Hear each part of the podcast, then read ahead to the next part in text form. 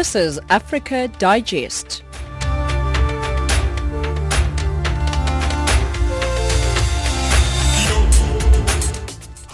5 p.m. Central African Time. Good evening and welcome to Africa Digest. You're listening to Channel Africa, giving you news from an African perspective. We're broadcasting to you live from our studios in Johannesburg, South Africa, and we're on the frequency 9625 kilohertz on the 31 meter band to Southern Africa, and online it's www.channelafrica.co.za. My name is Samora Mangesi, driving the show with Jwala Netulo, Usani Matebula, and Musibudi Makura. Top stories on Africa Digest at this hour. Angola's former president Jose Eduardo dos Santos steps down as leader of the ruling party. South African president opens the ITU Telecom World Conference 2018 at the country's port city of Durban. In economics, Kenya calls on African governments to devise joint policies for air travel within the continent. And lastly in sport, Alastair Cook hits century in final test innings. But first, let's find out what's happening in the world of news with Jwalani.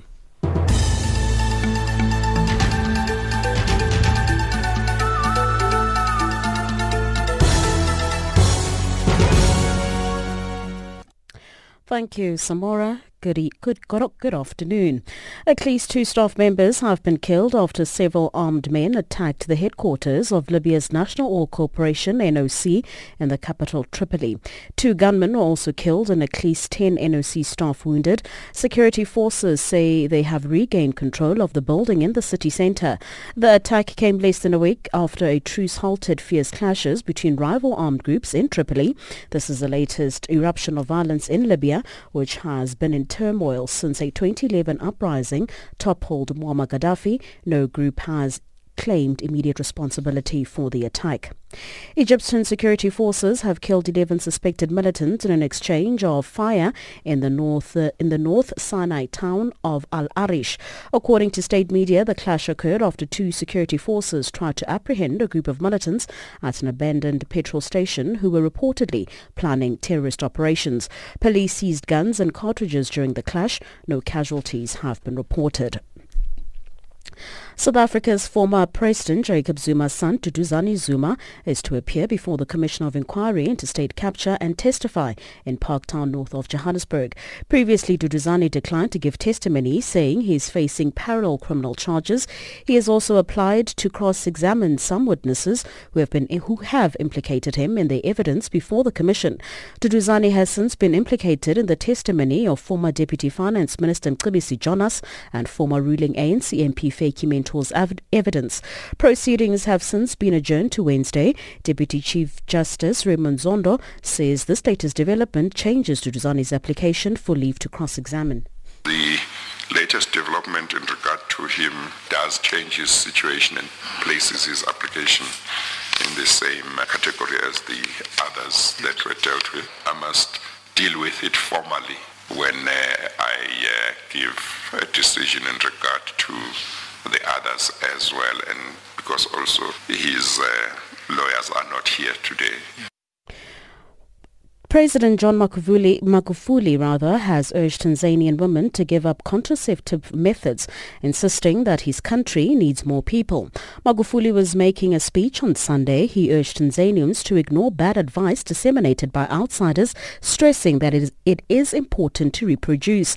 Tanzania has a population of around 60 million people, up from 10 million at independence in 1961. The UN predicts Africa's population will double to around 2.5 5 billion by 2050, leading to warnings of a demogra- demographic time bomb if economic growth and job creation cannot keep up. And finally, there have been new warnings from the UN nuclear watchdog, the IAEA, about the threat from North Korea's nuclear program.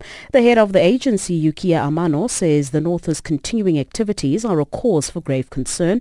The BBC's Bethany Baum has the story. In a written statement to the IAEA's Board of Governors, Mr. Amano said North Korea's ongoing nuclear activities violated UN Security Council resolutions and were deeply regrettable.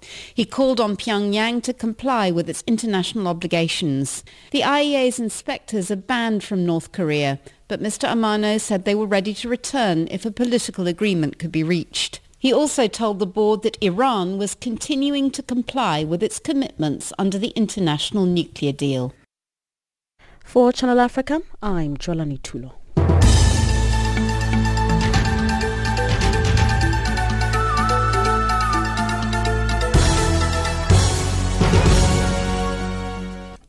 Kicking it off in Angola, Angola's former president Jose Eduardo dos Santos has stepped down as leader of the ruling party, uh, the ruling People's Movement for the uh, for the Liberation of Angola, otherwise known as the MPLA, after four decades at the helm of the party. Now he has handed over the leadership of the party to his successor, President Joao Lourenco.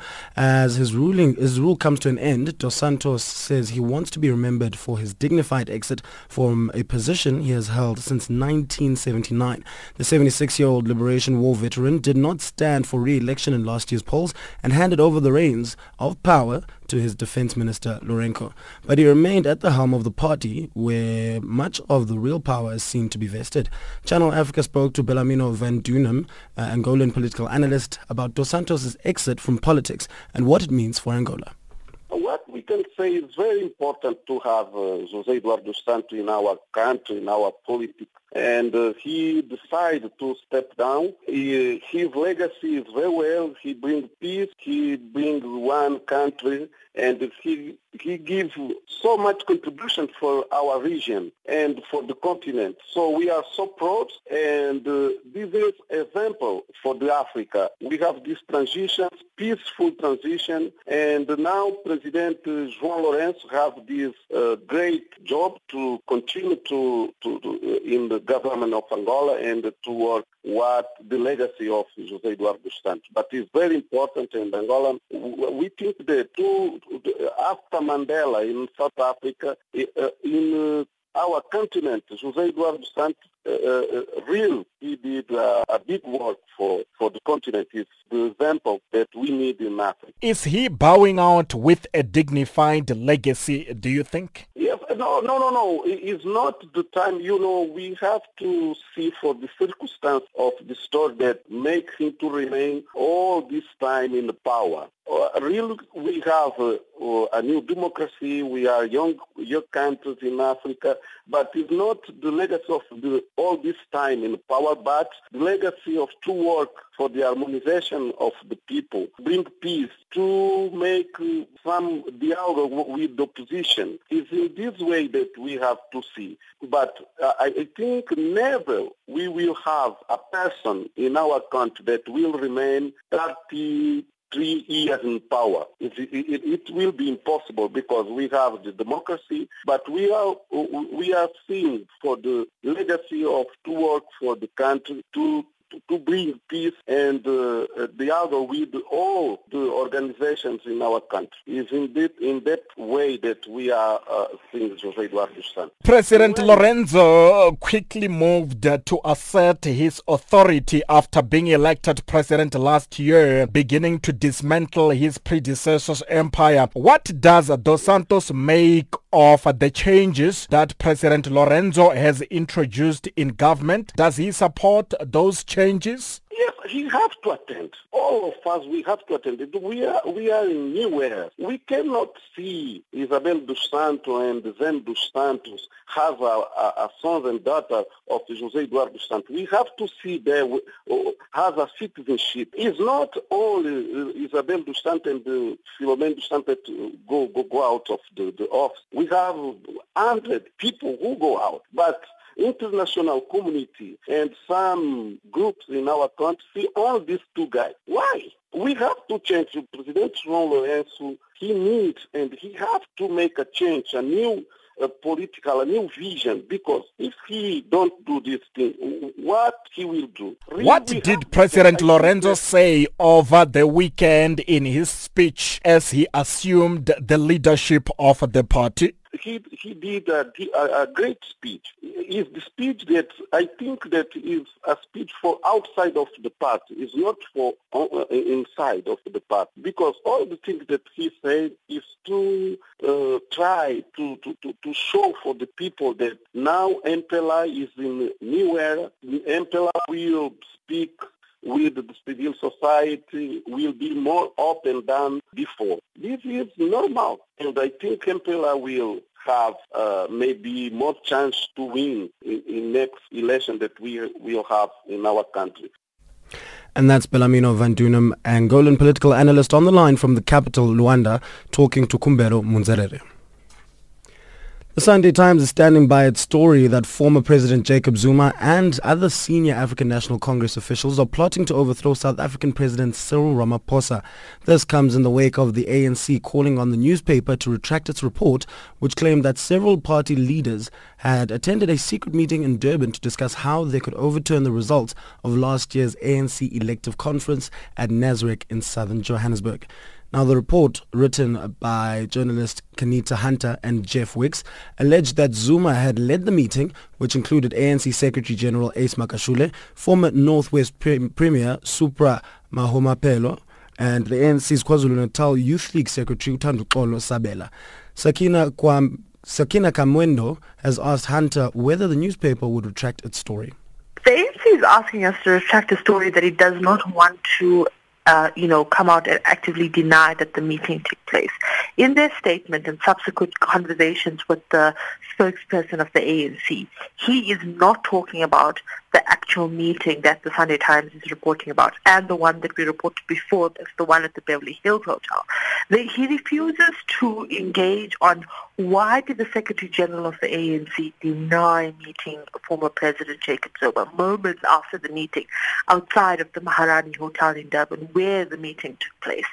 He refuses to explain why um, other, uh, you know, the Secretary General of the Women's League denied even being in Durban despite photographic evidence placing her in the meeting with Zuma and in outside the hotel afterwards. Um, you know, we, we, we have done a thorough assessment of this, uh, you know, before writing the story, we spoke to a number of people. We did not only rely on eyewitnesses or sources. We actually sent a reporter to the hotel to see if these people were there. And when he arrived at the hotel, he found Secretary General Ace Magashule there. He found Supra Mahumapelo, who was a former Northwest leader, um, you know, and, and um, you know, and, and Thanduxolo uh, Sabelo, etc., outside of the hotel. And when he asked them, you know, did you have a meeting with the former president? They denied it. Now, now, when you say, how do you know this meeting was clandestine? It happened in a hotel. The question, the answer is, why would you lie about it? Why would you actively go out of your way to, to deny having a meeting with the ANC uh, uh, former President Jacob Zuma if um, there was nothing sinister about it? That's the first question, you know, that the ANC needs to answer. The second question the party uh, they need to answer is that the ANC chairperson in KwaZulu-Natal, who I would think is the official voice of things happening in that province, said this was not an ANC meeting. Uh, the, the ANC in KwaZulu-Natal had knew nothing about it, um, and they didn't even know the SG was in town. So, so you know, question that I'm asking myself is, why is the ANC now rubbishing something it claimed not to be part of as a, you know, as a movement? Okay, let's hypothetically assume uh, now, uh, given that it is in dispute, that this meeting took place. Why is this significant? And, and, and how does it go on to prove that a plot is being hatched to actually oust President Ramaphosa? So let me take you uh, uh, back a few months, Sakina, and you would note that there was a report uh, uh done, uh, I think it was by the Sowetan at the time, that uh, there was a meeting between uh, Supra Mahumapelo and Jacob Zuma. And at the time, people were concerned. They raised it in the NEC meeting um, about why are these le- leaders meeting, what are the purpose of the meeting, and they denied it at the time. Then this, uh, you know, there was there was talk of meeting of the forming of a political party. Again, it was denied at the time. Now, this particular meeting, the reason why it's so significant is, firstly, the Secretary General of the ANC has been suspected of working with people, um, you know, who were in the so-called NDZ campaign in resisting the leadership of the ANC um, President Cyril Ramaphosa for a long time. But this is the first time, and you would see in the story a senior ANC leader being quoted to say this was the first time they actually had evidence that he was part of the of the um, you know of of those meetings and, and conversations. Your problem remains, Qaanitah. How do you prove that this was about a plot to oust President Cyril Ramaphosa? Sakina, how, do, how did we prove that Mcebisi Jonas was offered the position of, of finance minister uh, by the Guptas in 2016 and we wrote the story? Is because we spoke to a number of people.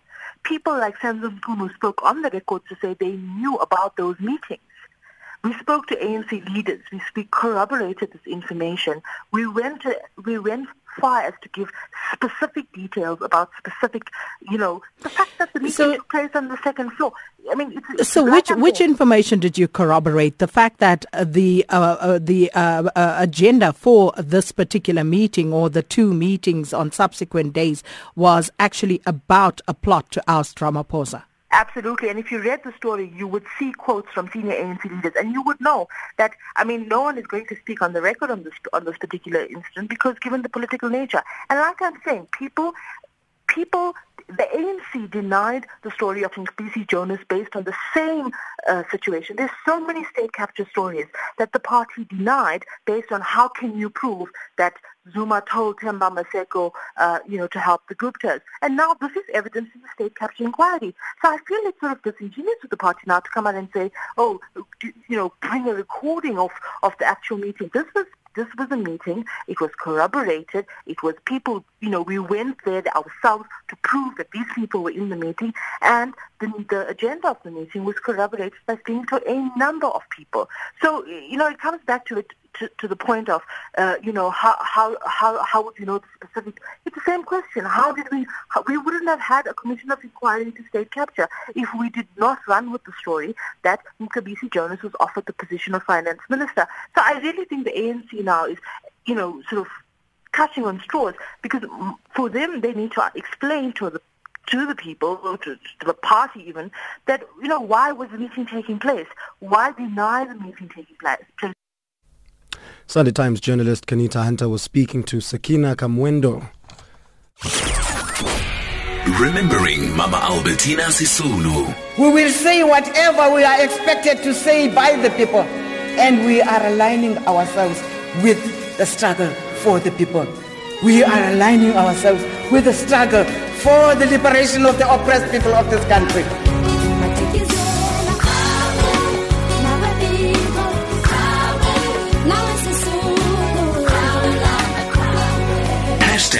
Sisulu Centenary. Channel Africa leading the Women's Month conversations. West Africa's Guinea-Bissau today marks 44 years of independence from colonial rule. Uh, the country, which was once hailed as a potential model for African development, is now regarded as one of the poorest nations globally. Its current leader is Jose Mario Vaz, a former finance minister who won the 2014 presidential election. Jane Rabotata reports. Guinea-Bissau was part of the Portuguese Empire for centuries and was once known as the Slave Coast. The country has a population of over 1 million people and 14% of the population speaks Portuguese. Guinea-Bissau's gross domestic product per capita is one of the lowest in the world. Its economy is based mainly on agriculture, fish, cashew nuts and groundnuts, which are the main export products. The country has also been used in the past few years as a conduit for smuggling Latin American cocaine to Europe. Guinea-Bissau's war with its colonizer Portugal ended in 1974. However, since independence, the country has been plagued by coups and political unrest. In 1980, a military coup established authoritarian dictator João Bernardo Nino Vieira as president. The dictator was instrumental in the struggle against Portuguese rule. Despite setting a path to market economy and multi-party system, there were several failed coup attempts to unseat Vieira through the 1980s and early 1990s. In 1994, Vieira was elected president in the country's first free elections, but a military mutiny and resulting civil war eventually led to his exit in presidential office in May 1999. The following year, a transitional government turned over power to opposition leader Kumba Yala, who was in power for only three years due to a military and bloodless coup. Businessman Henry Rosah was sworn in as interim president until former President Vieira returned from asylum to win presidential election in 2005, pledging to pursue economic development and national reconciliation. He was eventually killed in an assassination attack in 2009 and the impoverished West African nation continued to witness power struggles. Guinea-Bissau's current leader, a former finance minister, José Mario Vaz, won the presidential election runoff of May 2014 by a big margin. Reporting for Channel Africa, I am Jane Rabutata in Johannesburg. 1719 Central African Time. You're still listening to Channel Africa. Um, giving you news from an African perspective. Now, the 10th of September is World Suicide Prevention Day, and this represents an important opportunity to reflect on past interventions surrounding this case. Now, to examine present ones and to look towards what we want to see in the future. To help us do this, we are joined on the line by Nicole Breen, project leader for the information and awareness uh, at the South African Federation for Mental Health. Nicole, thank you very much. My pleasure. Now, why do you feel that suicide is an area that is both neglected and stigmatized in South Africa? Well, I think that the sheer size of the risk is underestimated. Um, worldwide, 400,000 people a year commit suicide, and it's the 18th leading cause of death among adults, and the second leading cause, the second leading cause of death among young people. Um, I think that this um, sheer size of the issue is ignored, and that Thus, the issue is neglected and coordinated responses are not developed. Um, suicide is also considered to be a taboo in many cultures. Um, it's um, thought of as a sin and a great shame. And mm-hmm. Um, so um, no concrete steps have been taken to ensure people are educated about it and to understand that it's more than a bid for attention or simply given up, that it's a serious issue that needs our attention. Definitely. Now we often hear about the young being at particular risk, um, but uh, uh, you know, so you did say that it's one of the leading causes of death in, in adults as well as young people. But um, uh, would you say that older people are more at risk than younger people? This is actually a phenomenon that has been on the rise. It was um, reported in The Guardian, in fact, that um, there's an alarming increase in the amount of older people committing suicide. Um, older people go through a lot of transitions from the working world to retirement or from um, independent living to assisted living, and some people can't cope with that. Mm. And let's talk about some of the factors that uh, would influence younger people.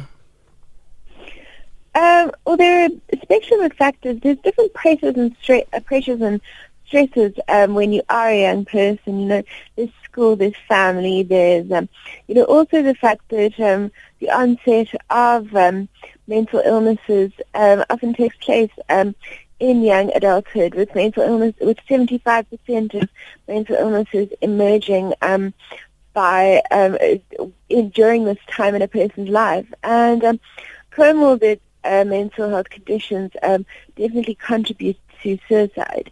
Mm. Now, what are some of the reasons why suicide rates tend to be unreported or underreported? Uh, I think that there are very poor surveillance systems and also the way the deaths are recorded um, lead to deaths being recorded as being um, accidental in nature. Mm. And how can we ensure that the media res- uh, reports responsibly on issues which surround suicide uh, that is not sensationalized?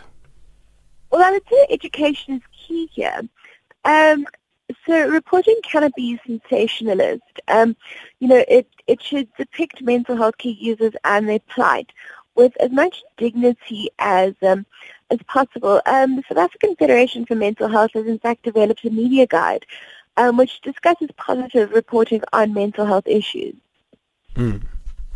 All right. And would you say, because we are hearing a lot more about suicide nowadays. You know, I mean, I go on Twitter and I, I see people telling their stories about, you know, depression and stuff like that, etc., uh, and their pressures. So they're a lot more open about it. But would you say that it's a matter of we are now more stressed and therefore the, the suicide rate has gone higher, or it uh, just wasn't um, as out there before?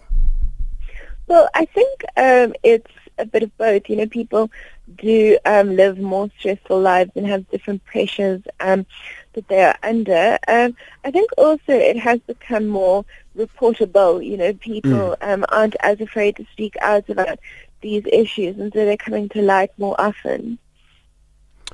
And how detrimental has the state's failure to take bold steps towards preventing suicide been, especially for suicidal people and their families? Um, So um, our organization feels that this is one of the factors that actually greatly increases the risk of um, suicide within our Mhm. society. So if adequate um, support structures were put in place, um, or, or so, rather if adequate support structures are not put in place, it's likely that a person will never receive the help that they need to um, the help and support that they need in order to prevent them from committing suicide. Um, people require um, a safety net to prevent them from taking decisions to end them o- their own lives. And what do you think a national response to suicide should entail? I think it should be a multi-pronged and multi-sectoral response. I think there should be prevention and early intervention factors involved. Um, naturally, there should be education factors. Um, and um, very importantly, there should be early detection of mental health conditions, um, like I said, and also management of these conditions. Mm. And uh, if I know of someone or I feel like I might be in that position, how and where can I get help, uh, considering, uh, you know, suicide especially? Um, well, the South African um, Depression and Anxiety Group has a suicide crisis line. Mm-hmm. Um, it is 0800 567 567. You can contact them. Um, we also have an um, information um, desk. Um, so you can contact us on 011 781 1852. Um, and you can be referred to um, to an organization or a group that can provide you with assistance. All right, so let's just recap that information again. The number for the South African Depression Anxiety Group is 0800 5. 67567. Yes, and then your help desk is? Um, 011 781 1852. All right. Thank you very much, Nicole, for speaking to us and letting us know about, you know, something that is so prevalent in our lives nowadays and, uh, you know, that is killing a lot of a lot of people, young and old. That was Nicole Breen, project leader for the information and awareness at the South African Federation for Mental Health. Swiss chocolate wouldn't be Swiss chocolate without African cocoa. you know, it's funny when you think about it that way because you realize just how important Africa is to the global economy. And as long as we are deemed to be inferior by the community out there, nothing's ever going to change. I believe it was one of the uh, ancient Greek philosophers who said that when we teach, we'll learn twice. Hello, Africa. Welcome to 1000 African Voices on Channel Africa. 1000 African Voices every Saturday morning at 9 a.m. with repeats on Sundays between 10 and 11 as well as on Monday morning between 3 and 4 Central African Time.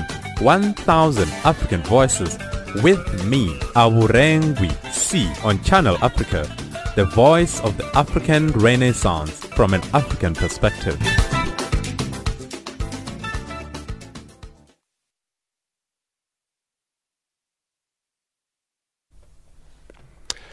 The time is now 1727 Central African Time. Africa Digest coming to you from Johannesburg, South Africa. Now, South African President Cyril Ramaphosa has opened the ITU Telecom World Conference 2018 at the Inkosi Albert Luthuli Convention Center in Durban. The conference has attracted 7,000 delegates, including senior members of government, leaders of multilateral organizations, regulators and entrepreneurs. Discussions and showcases will feature the latest developments in technology, such as preparations for 5G networks, impact and ownership of artificial intelligence and the risk of a smarter world. This annual conference is being held on the African continent for the first time. More from the Minister of Telecommunications and Postal Services, Siyabonga Cwele.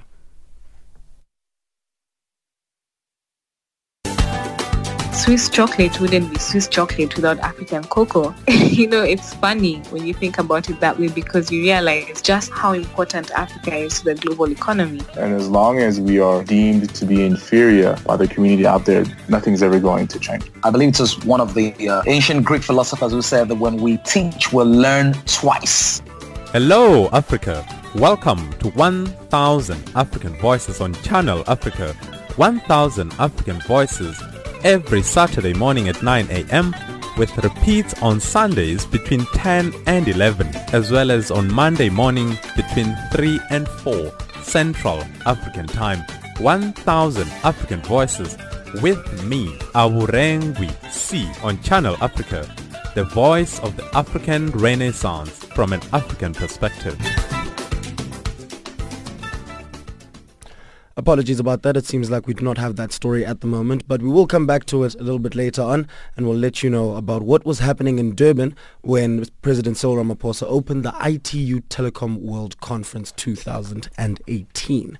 If you do want to get in contact with us, you can uh, send us a WhatsApp to 763003327. That is 76 uh, 3003327. And if you're outside of the South African borders, be sure to use that international dialing code, which is plus two seven. But right now, it's just gone half past five Central African time.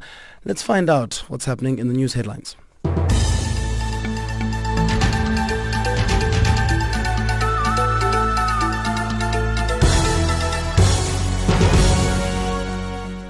Thank you, Samora. Making headlines, at least two staff members have been killed after several armed men attacked the headquarters of Libya's National Oil Corporation in the capital Tripoli.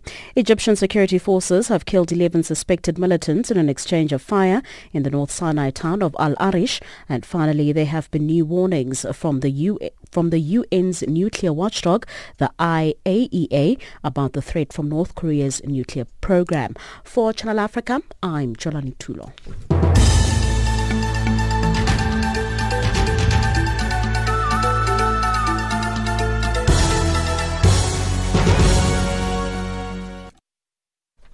All right, going back to Durban and uh, President Cyril Ramaphosa and opening the ITU Telecom World Conference 2018. This happened in Durban.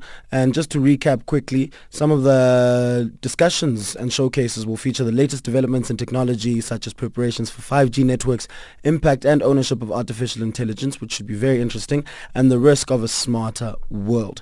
Now, the annual conference is being held on the African continent for the first time, and more from the Telecommunications and Postal Services Minister, Siyabonga Cwele. This is a very important global conference. As you know, ITU is a UN specialized agencies for the ICTs. And uh, because it's the first time we're holding this conference in Africa or even the Southern Hemisphere.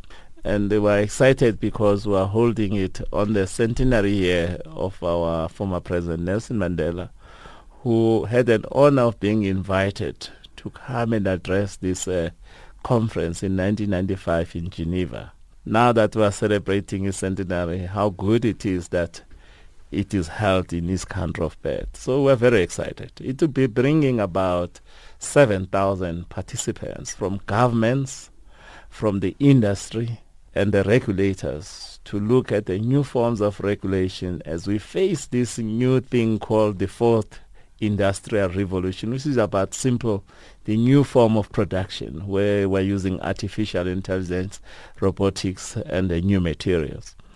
So we're very excited that uh, the industry will be looking at all these things. They'll be looking at the new networks. They'll be looking at the, uh, which are called 5G networks.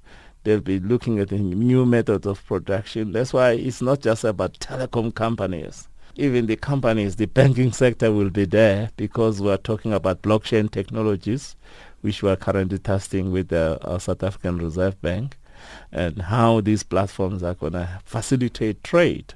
Uh, in the future. So those are the technical things we should be there and we showcasing our own because we're also still experimenting these uh, new networks. We're using our companies and our regulator regulators given a spectrum for that uh, so that by 2020 we start rolling out these things without delay.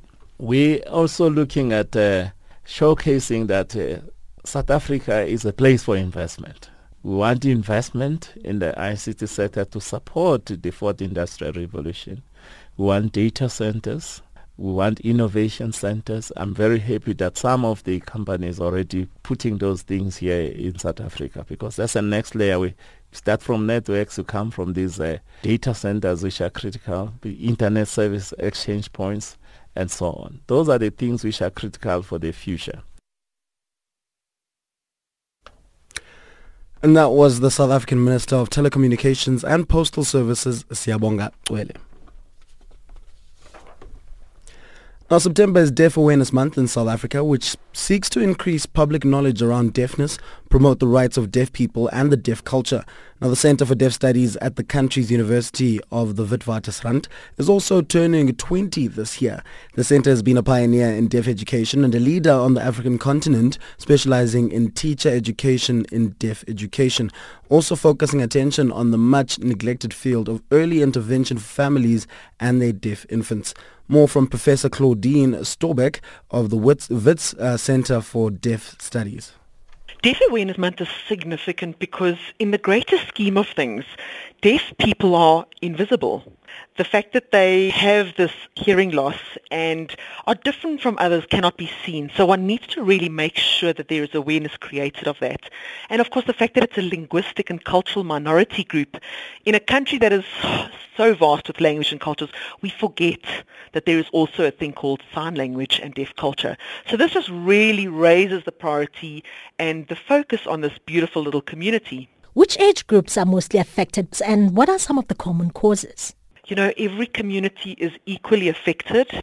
Common causes would be birth challenges. So very often during birth, there might be challenges where either the infant is damaged or if mom has an infection during pregnancy, or even after birth, if there is an infection, the medication that's given to the child or time in ICU might cause a hearing loss.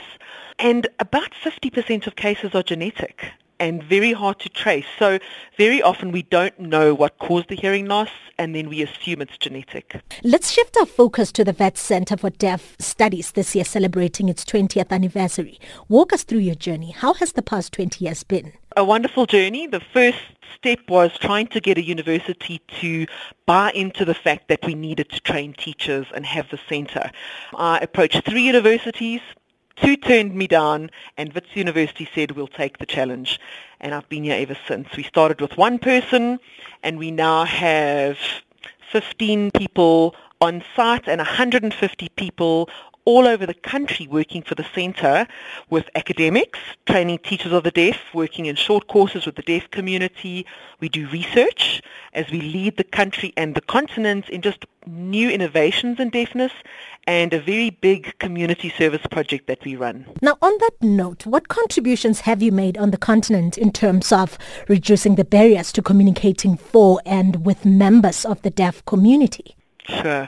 The first thing we did was, you know, training teachers of the deaf to be able to communicate with their deaf learners is just a top priority. And over the years, we've been sharing what we've learned with other countries, um, specifically in the SADC region and more recently Northern Africa. We have people from Tanzania at the moment. We've had Malawi and, of course, uh, recently Morocco.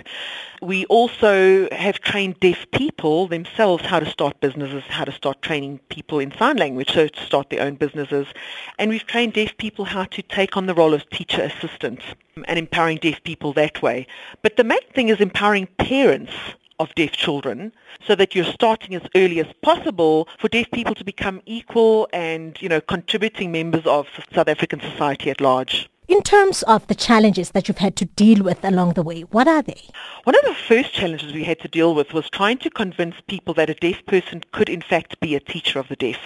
So initially no one would let us register deaf people to study to become teachers. One of the second challenges was for people to realize that South African Sign Language was a real language and therefore could be registered at the university as a subject to be taught Deaf people always need sign language interpreters and are often then seen as a burden by an employer or events where they have to then organize an interpreter, whereas other disabilities will have a toilet or a ramp put in, and that's a once-off expense. So it's a very particular challenge we've had to face. And then in the long run, because we do so much community work, and we believe that a family with an infant with hearing loss should not be paying for what we believe is human rights, supporting them through the disability and the grief that they follow. We've been doing it free of charge. And so it's really been fundraising for this invisible disability, which has really been huge. Are there any myths and misconceptions about deaf people that you feel need to be dispelled? Oh, there's huge, huge amounts. The first one is that deaf people are deaf and dumb. So deaf people love the word deaf. They celebrate it and they do not see it as a derogatory term. So please do not use words like deaf and dumb, hearing impaired, hearing loss. They want to celebrate that they're deaf with a capital D. Second of all, that deaf people are unable to take on jobs that they can't read and write and that they are very passive. Deaf people can do anything and in fact are often more committed as employees because they know how rare jobs are. That deaf people can't enjoy music is a big myth deafness is very seldom totally profound, so they can hear some music and of course they can feel it with the beat. So they really do enjoy rhythm, beat. And the other big thing is that there's this thing called international sign. You know, this sign language is one big international family. And in fact, every country has its own unique sign language. And finally there, Professor, your final message for Deaf Awareness Month as a centre where we don't have a bias, we don't really mind whether people sign to deaf people or speak with them, but make it accessible. Do not hide from deaf people. Do not run away. Be brave. Take that first step. Use a bit of gesture. Don't be shy to make mistakes. And the other thing, just to recognize them as equal communities, South African Sign Language being its own true language and culture, and just treat them as normal people of our normal community with just a different language and be bold. You know, don't be scared to use your hands. And that was Professor Claudine Storbeck of the Wits Center for Deaf Studies in South Africa talking to Elizabeth Ledicha. A Kenyan research scientist, Jim Justice Nyamu, says the rate uh, African elephants are being killed through poaching and trophy hunting, countries need to work together for a common solution. Now, Jim has embarked on a walk across East and Southern Africa to raise awareness about elephant and other uh, wildlife conservation. He spoke with Hilda Akekwela uh, in Zimbabwe. If you look at the current population of elephants in Africa, we only have 414,000 elephants from 3.5 million elephants. In Zambia here, 10 years ago, recorded the highest population of elephants as 49,000 elephants. Today, if you look at the elephant status report, shows only 21,000 elephants, which in 1979 had 100,000 elephants. So what we are saying is the number of elephants have continued coming down. Zimbabwe hosts 66,000 elephants and this number has come down from 109,000 from 2009. Botswana is reading with 130,000 which has come down from 180,000 elephants. If we don't protect and, uh, look for the way which I charge the parliamentary committee to look at the long-term land use planning the moment you encroach in those corridors, resort comes in, which means killing people, you find people being killed by elephants. Of all the countries that you've been, which country would be the worst? It's actually Tanzania. And I would say Tanzania in 2008, we had 140,000 elephants. Today, Tanzania has 42,000 elephants. Selous, which is one of the biggest game reserve in Africa, that touches Malawi, Nasa, today has less than 10,000 elephants from a population of almost 70,000 elephants. The second country will actually be maybe Namibia, you know, and it is simply because Namibia is half of the country is actually 80% of the country is desert. Yeah, and so the same case, the wildlife authority, the ZAWA of those countries are not empowered, and so they cannot be able to reach to those levels. But still, uh, DRC Congo, Garamba, that's another area which I would call is a slaughterhouse. What you've seen, we've lost so many rangers or the officers because that's, those are fighting crowd for Kony. And the other one is uh, southern Sudan, Darfur, the Boma areas. There, the story is something different. Have you engaged governments way to work together so as to protect the animals or countries are left to individual efforts.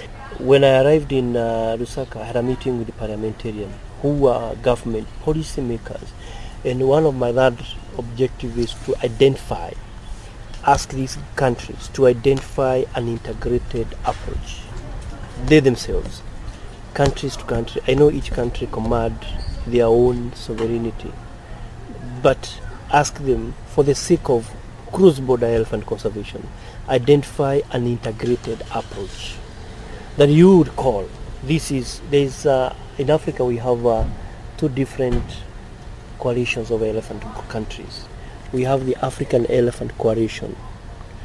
Within this country, none of the SADC country is a member of coalition because the SADC countries, they want to work in their own way and trade with live elephants. But Zambia wants to join the coalition and the other, the other group is called the African Elephant Action Plan.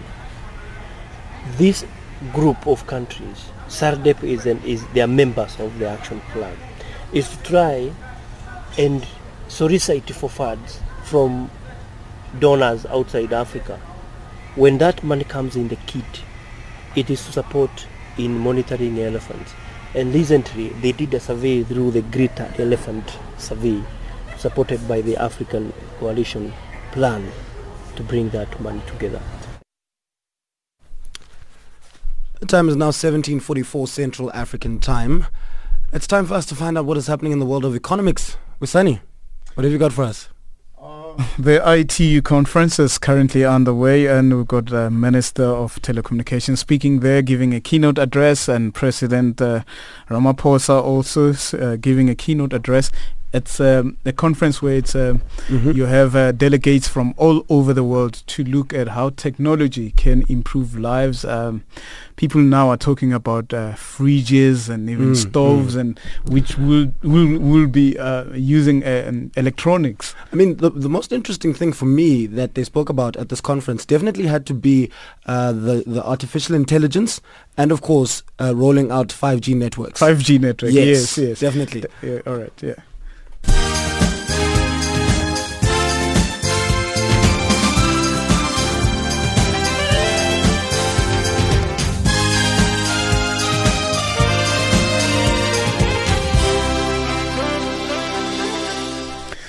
Thanks, Samora. Indeed, we go to Durban, where South Africa's Minister of Telecommunications and uh, Postal Services, Siyabonga Cwele, says the government is planning for the licensing of uh, 5G spectrum once it's allocated.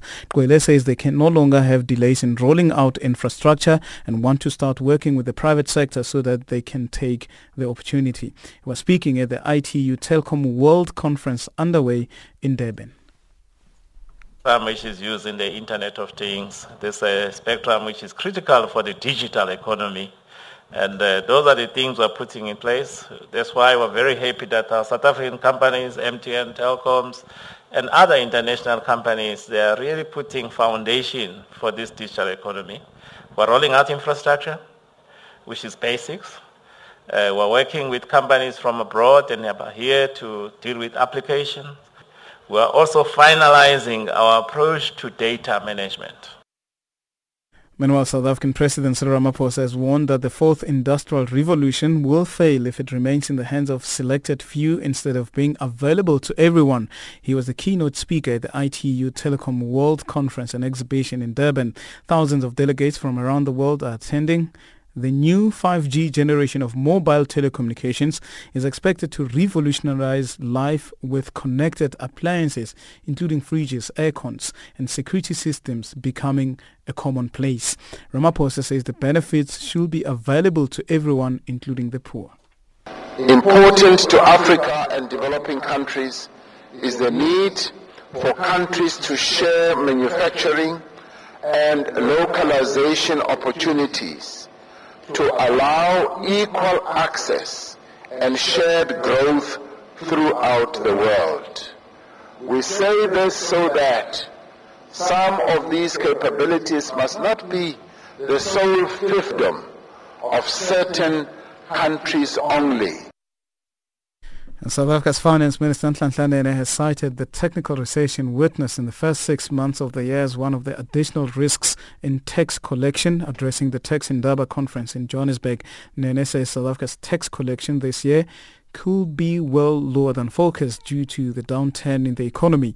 The tax revenue target has been set at 885 billion US dollars and Nene says the South African government will prioritize fixing the economy. There is now an additional downside risk to tax revenue projected at the beginning of the year because of the contraction of the in the economy in the first six months of the calendar year, as we have seen. Fixing our economy to ensure it grows faster and in a more sustainable manner is therefore critical.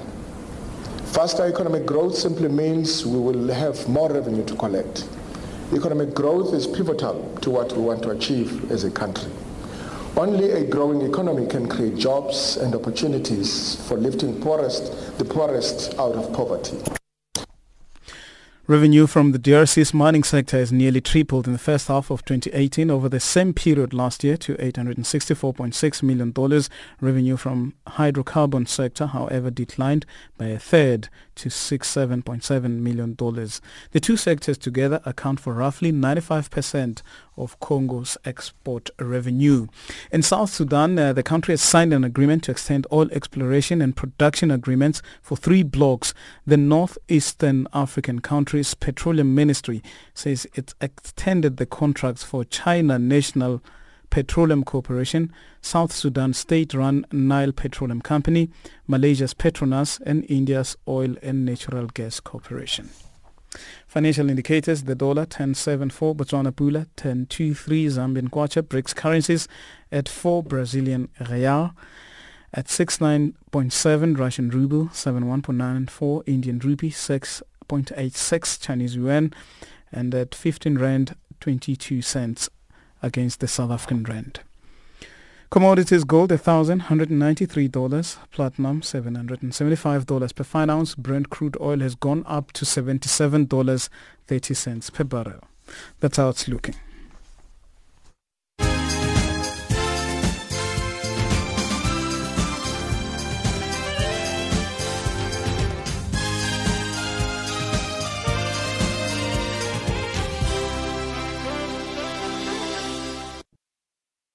A very big thank you to Wisani for that update on the economics. But right now, let's find out what's happening in the world of sport with Musbudi Makura.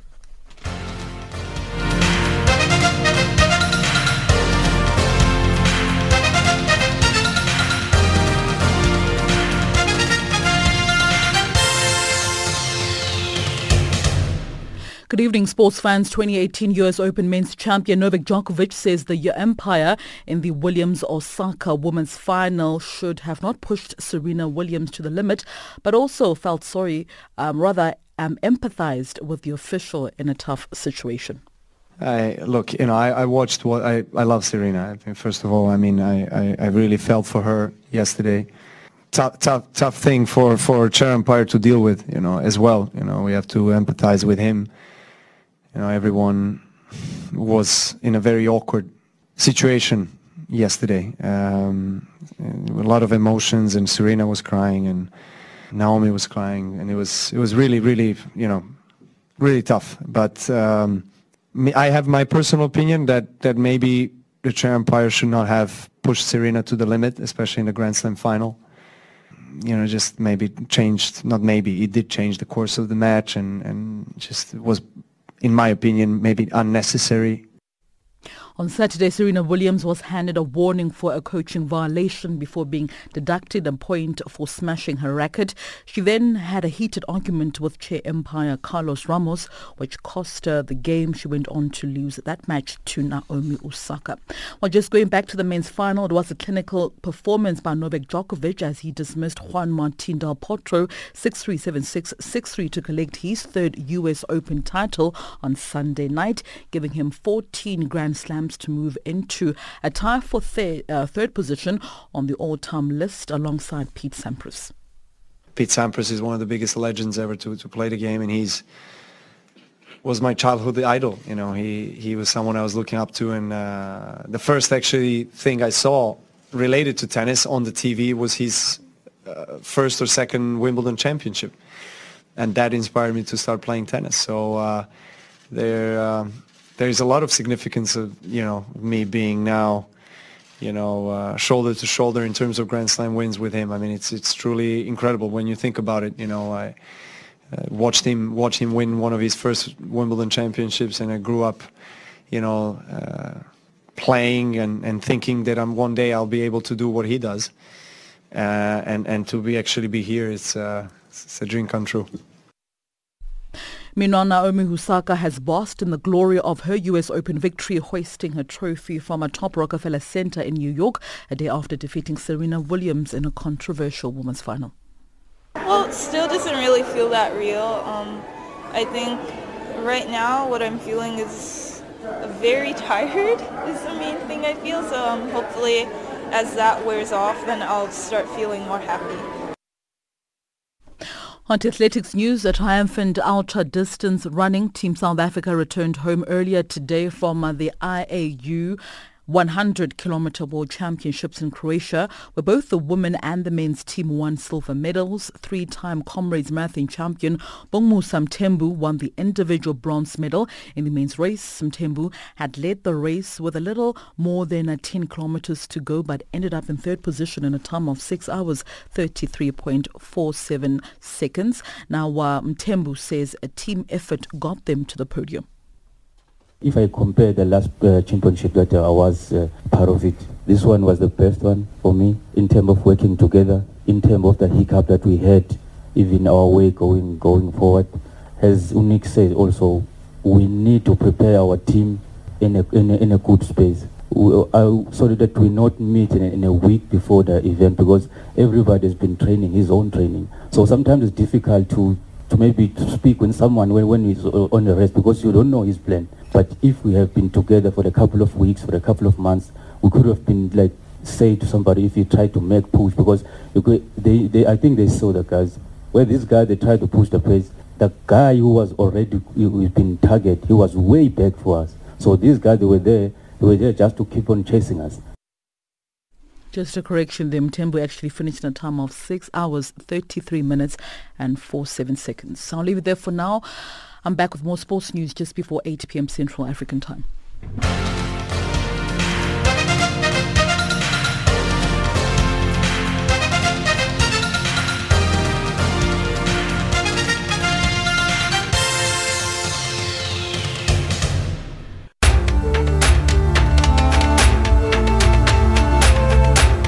This is Africa Digest.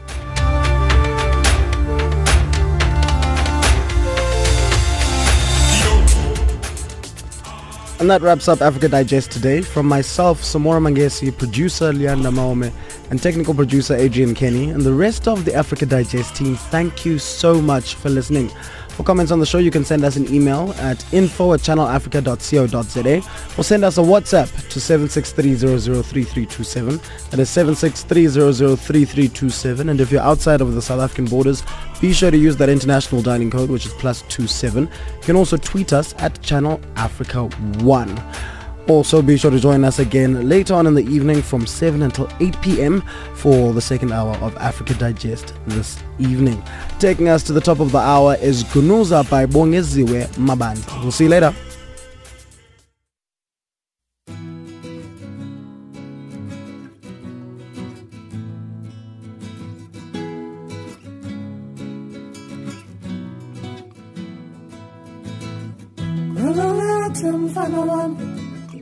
Ezinami nzaseteketeni kwakukho esikwini yeye eyakuthola ngogunuza anomoto avangile kungekho udingayo bamesele bambona yeye kujame bonke abantu.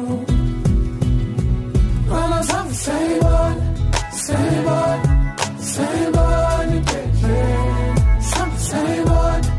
Same on, same on,